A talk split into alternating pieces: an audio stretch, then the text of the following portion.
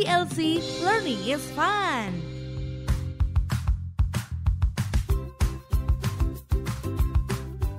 Halo good people, kita jumpa lagi di dalam podcast idlc.id. Saya dengan Irma Divita.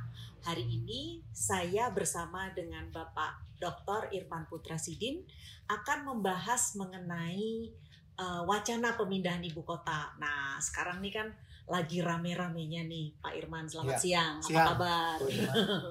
Jadi kita nih lagi rame-ramenya nih membahas tentang beneran nih memang ibu kota kita udah bener-bener mau pindah gitu ya. kan. Dan yang paling uh, buat kita buat buat kita berita yang cukup besar kita menjadi orang daerah nih Pak Irman nih. Yeah. kita kembali lagi jadi orang daerah bukan lagi menjadi uh, orang ibu kota. Jadi nanti bisa-bisa Bapak harus terpaksa pindah karena terkait dengan konstitusi Bapak terpaksa pindah ke Kalimantan ya Pak ya? Jadi uh, terkait dengan wacana pemindahan ibu kota nih Pak sebenarnya kenapa sih Pak kok ibu kota harus pindah? Apa karena sering banjir? Apakah karena memang sudah saking uh, urgentnya yang katanya kita ini Jakarta adalah sinking city the fastest sinking city in the world katanya malahan dan yeah. bahkan mungkin saat ini kota beberapa wilayah di Indonesia di Jakarta terutama itu sudah berada di bawah permukaan laut begitu pak. Yeah. Padahal kalau kita bicara dipindahnya itu kok ke Kalimantan. Kalau katanya masyarakat pada umumnya kita selalu berpikir bahwa kalau misalkan kita bicara karena banjir otomatis di sini kan paling banjir itu cuman beberapa hari saja atau paling ya satu dua hari saja. Sedangkan kalau di Kalimantan resikonya adalah kena asap dan itu bisa memakan waktu sebulan lebih.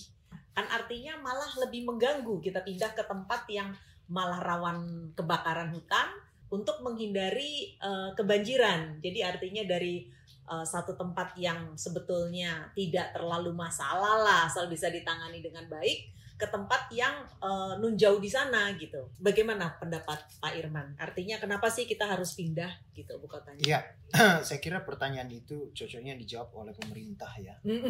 Karena saya pun juga bertanya hal yang sama. Oh, bertanya hal yang sama ya. Oke. Okay. Uh, kenapa harus pindah? Mm -mm. Terus kalau saya ditanya mm -hmm. oleh warga negara masyarakat, mm -hmm. bisa tidak ibu kota dipindahkan? Mm -hmm. Saya bilang itu ribet itu, ribet bukan dalam arti dalam konteks uh, duitnya, iya. ya, teknisnya mm -hmm. bukan, tapi filosofi konstitusionalnya yang iya. tidak sesimpel.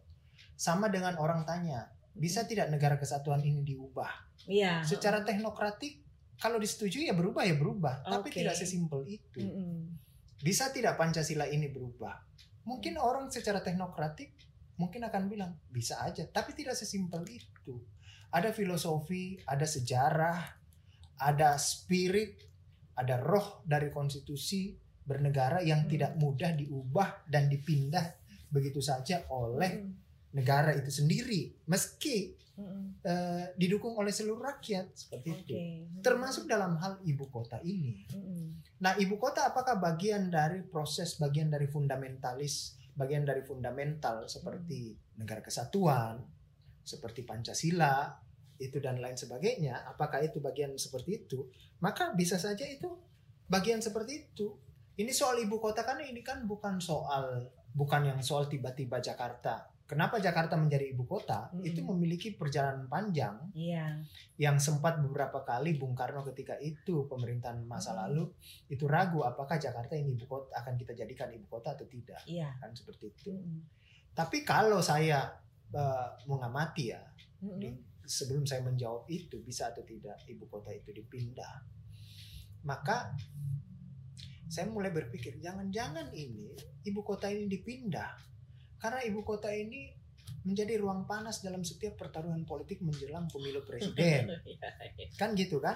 Iya, iya, ya. Jadi faktornya lebih jangan pada sampai, hal yang lain Jangan ya. sampai okay. seperti itu. Okay. Kan jangan sampai seperti itu hmm. karena presiden kita sekarang bekas gubernur DKI Jakarta. kan seperti itu kan? Iya, iya, iya. Jangan-jangan gubernur DKI Jakarta ini yang kemudian mau disebut sebagai calon presiden lagi kan seperti itu iya iya iya iya. Ah, jangan-jangan, tetapi belum tentu itu benar. Iya. Bisa jadi itu keliru besar Hmm, seperti itu. hmm. Tetapi Jakarta adalah kota kota yang sudah harus banyak pembenahan ya dan itu pembenahannya tidak hanya pada tanggung jawab gubernur semata. Iya, Hmm, saya hmm, setuju. hmm. Makanya pernah saya katakan adalah supaya gubernur DKI Jakarta itu tidak menjadi panas dalam ruang politiknya siapa pun yang menjadi gubernur, Mm-mm. maka DKI Jakarta itu gubernur tidak perlu ada pilkada di situ. Oh begitu. Tidak perlu ada pilkada. Harusnya jadi bagaimana? Harusnya Mm-mm. yang memimpin DKI Jakarta itu adalah menteri. Menteri daerah khusus ibu kota namanya. Hmm. Seperti itu. Jadi menteri ini langsung bertanggung jawab kepada presiden mengurus ibu kota itu.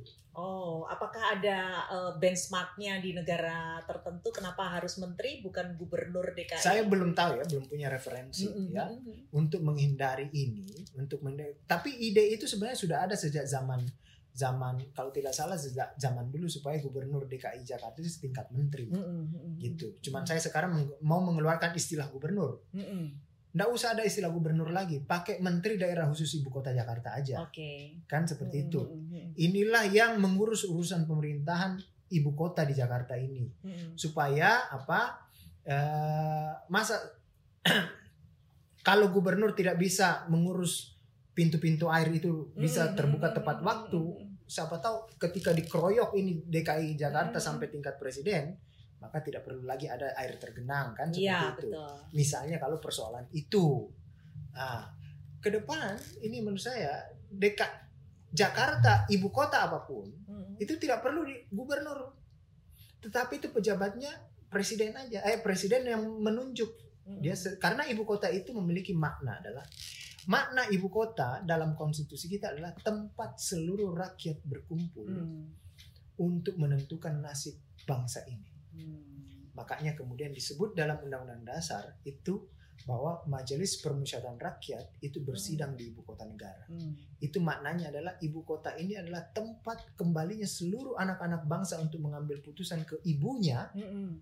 untuk menentukan nasib masa depan bangsa ini. Mm. Itulah ibu kota. Nah, di sinilah tempat kemudian rakyat itu mengawasi segala penggunaan uang rakyat yang digunakan oleh seluruh lembaga negara ini. Makanya dalam undang-undang dasar disebut Badan Pemeriksa Keuangan berkedudukan di ibu kota negara. Nah, itu itu Dua saja yang disebut Ya. di, di undang-undang dasar itu kan berkedudukan di ibu kota negara. Jadi ini sebenarnya ibu kota ini adalah rumahnya seluruh rakyat di situ. Sehingga menentukan pindahnya ibu kota ini tidak bisa dengan ayo kita pindahin aja ke sana. Iya, kayak pindah rumah, Ya, pindah kan kos-kosan. seperti itu. gitu Duitnya ya. dari mana? Iya. Belakangan aja lah Belakangan duitnya. dipikir ya. Nah, belakangan tidak bisa seperti itu. Meski dia adalah presiden pemegang kekuasaan Iya, pemerintahan. iya, iya. Sebab apa yang namanya ibu kota itu bukanlah namanya open legal policy, bukan kebijakan hukum terbuka bagi presiden termasuk dengan DPR untuk memindahkan ibu kota ke mana pun dia mau seperti itu. Pernah ibu kota pindah tapi itu dalam masa darurat dulu. Ya, Ah, pada kondisi perang ya. ya kondisi seperti itu ibu kota Mm, kita mm, mm, berapa mm. kali pindah kan seperti itu. Mm, mm, mm, Oleh karenanya ketika dalam sejarah itu pula, maka ketika itu Bung Karno kemudian bingung, ini ibu kota apa sih, bagaimana sih sebaiknya? mm, mm, mm. Akhirnya Bung Karno menunjuk DKI Jakarta ini, Jakarta inilah sebagai Jakarta Raya sebagai daerah khusus ibu kota. Hmm, Kenapa Jakarta Raya ditunjuk sebagai daerah khusus ibu kota? hmm. Karena kata Bung Karno, di sinilah tempat kita menjahit merah putih. Hmm. Di sinilah tempat kita melahirkan proklamasi 17 Hmm. Agustus. Di sinilah tempat kita menebar Pancasila ke seantero jagat ini. Itu kata Bung Karno ketika Hmm. itu. Kata itu kemudian ditulis dalam Undang-Undang Penetapan Daerah Khusus Jakarta Raya Hmm. sebagai ibu kota pada tahun 1964. Hmm, oke. Ditulis itu di situ. Jadi definisi ibu kota adalah tempat rakyat Indonesia memproklamasikan. Kemerdekaannya. Jadi kalau ada daerah Mm, ditunjuk sebagai ibu kota bukan tempat dia memproklamasikan, maka itu inkonstitusional. Oke. Kan seperti itu. Wah, Kenapa saya katakan inkonstitusional? sekali. Karena tidak simple, Hmm, Ya. Oke. tidak tidak tidak tidak simple mengubah itu. Hmm. Karena undang-undang itu sampai sekarang itu Hmm. masih berlaku. oh, belum pernah dicabut ya. Tidak pernah dicabut pernyataan itu. Lalu sekarang nanti kan pemerintah bilang, kita akan cabut. Bagaimana caranya mencabut? Bahwa tempat lahirnya proklamasi itu DK, bukan lagi DKI Jakarta. Bagaimana caranya Iya, iya, iya, iya. Gak bisa ya? merubah sejarah ya Pak Gak ya? bisa, Gak kecuali bisa. ada okay. kerajaan baru lagi muncul kan, empire-empire baru lagi muncul. Kecuali ada yang seperti itu. Nah, iya, inilah iya. definisi yang sulit kita. Iya, iya, iya. Nah, sama dengan ketika kita mengatakan bahwa apa hmm. filosofi negara kita itu ada di Panca, adalah Pancasila. Iya. Kan? Orang akan berdebat panjang. hmm Filosofi negara Pancasila di mana di konstitusi nggak ada kok. Ya memang tertulis tidak ada. Kan seperti itu. Tapi tidak berarti sesuatu yang tidak ada itu kemudian kita bisa nihilkan begitu mm-hmm, saja. Mm-hmm, kan seperti itu. Yeah. Tetapi dia hidup dalam spirit kita. Mm-hmm. Dia hidup dengan cinta dan rasa kita sebagai bangsa terhadap Pancasila mm-hmm. itu yang tidak bisa diubah hanya dengan tulisan kertas dan huruf oleh legislasi. Mm-hmm. Tidak bisa itulah Pancasila. Mm-hmm. Itulah negara kesatuan. Mm-hmm. Itulah juga termasuk tempat lahirnya proklamasi yaitu ibu kota. Mm-hmm. Tidak bisa mengubah. Bagaimana caranya mengubah bahwa ibu kota adalah ibu kota nanti juga adalah tempat lahirnya proklamasi cuma dipindahin ke sana. Tidak bisa iya. seperti itu. Jadi definisi ibu kota tidak sesimpel ketika kita melihat hmm. potret negara lain memindahkan ibu kotanya. Iya.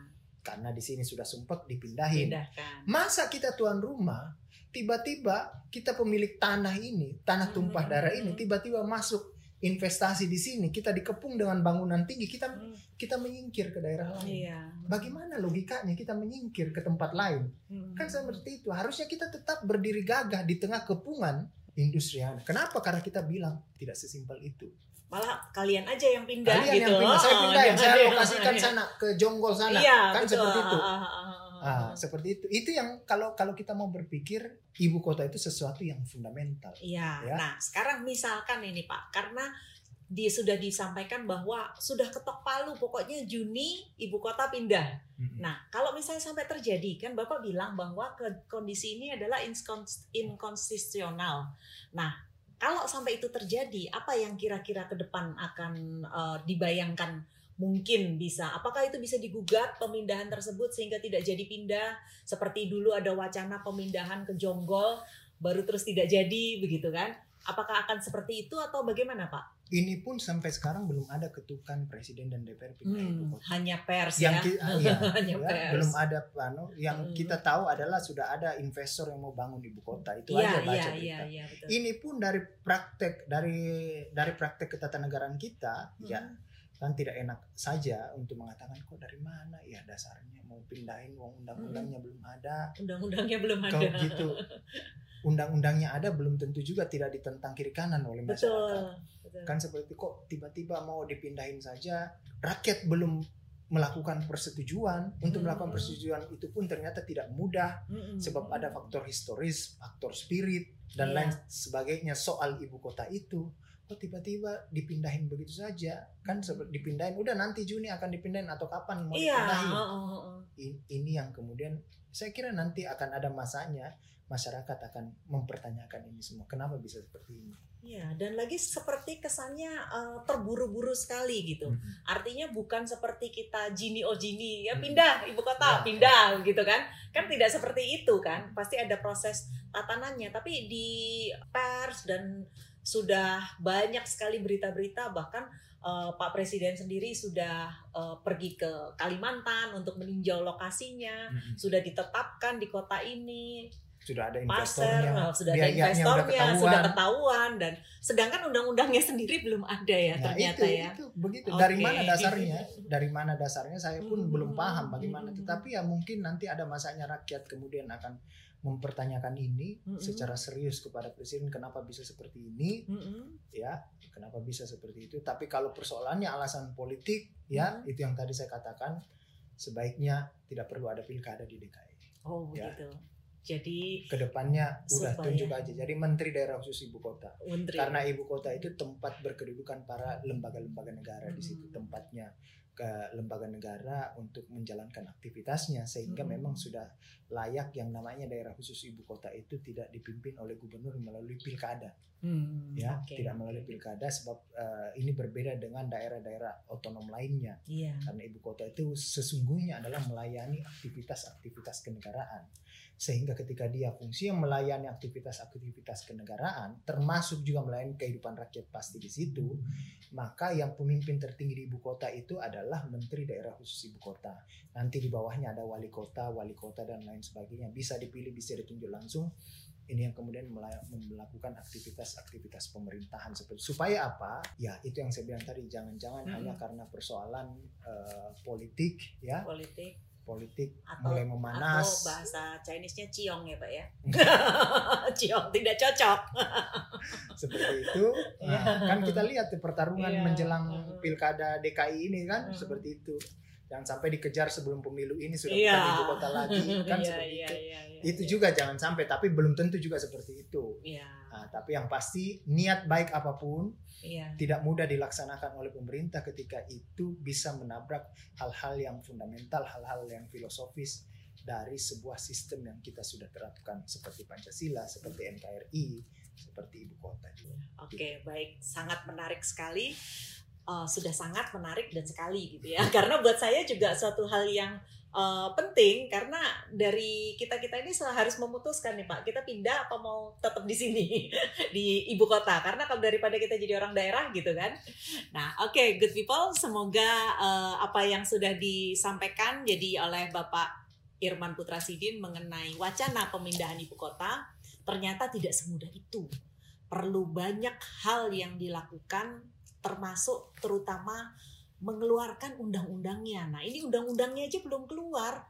Sudah ada investornya, sudah ada nilainya, sudah diketok palu katanya di bulan Juni sudah akan langsung pindah. Nah, hal-hal seperti itu yang harus dipikirkan secara masak ke depannya itu harus seperti apa kan tentunya untuk membangun sebuah rumah kan kita bangun landasannya dulu begitu ya pak ya baru kita bisa membangun rumah itu dengan kokoh dan baik, terutama mengenai filosofi dari ibu kota negara itu sendiri. Oke, good people, kita sambil melihat bagaimana perkembangannya ke depan nanti. Terima kasih, sampai jumpa di dalam podcast IDLC selanjutnya. Salam.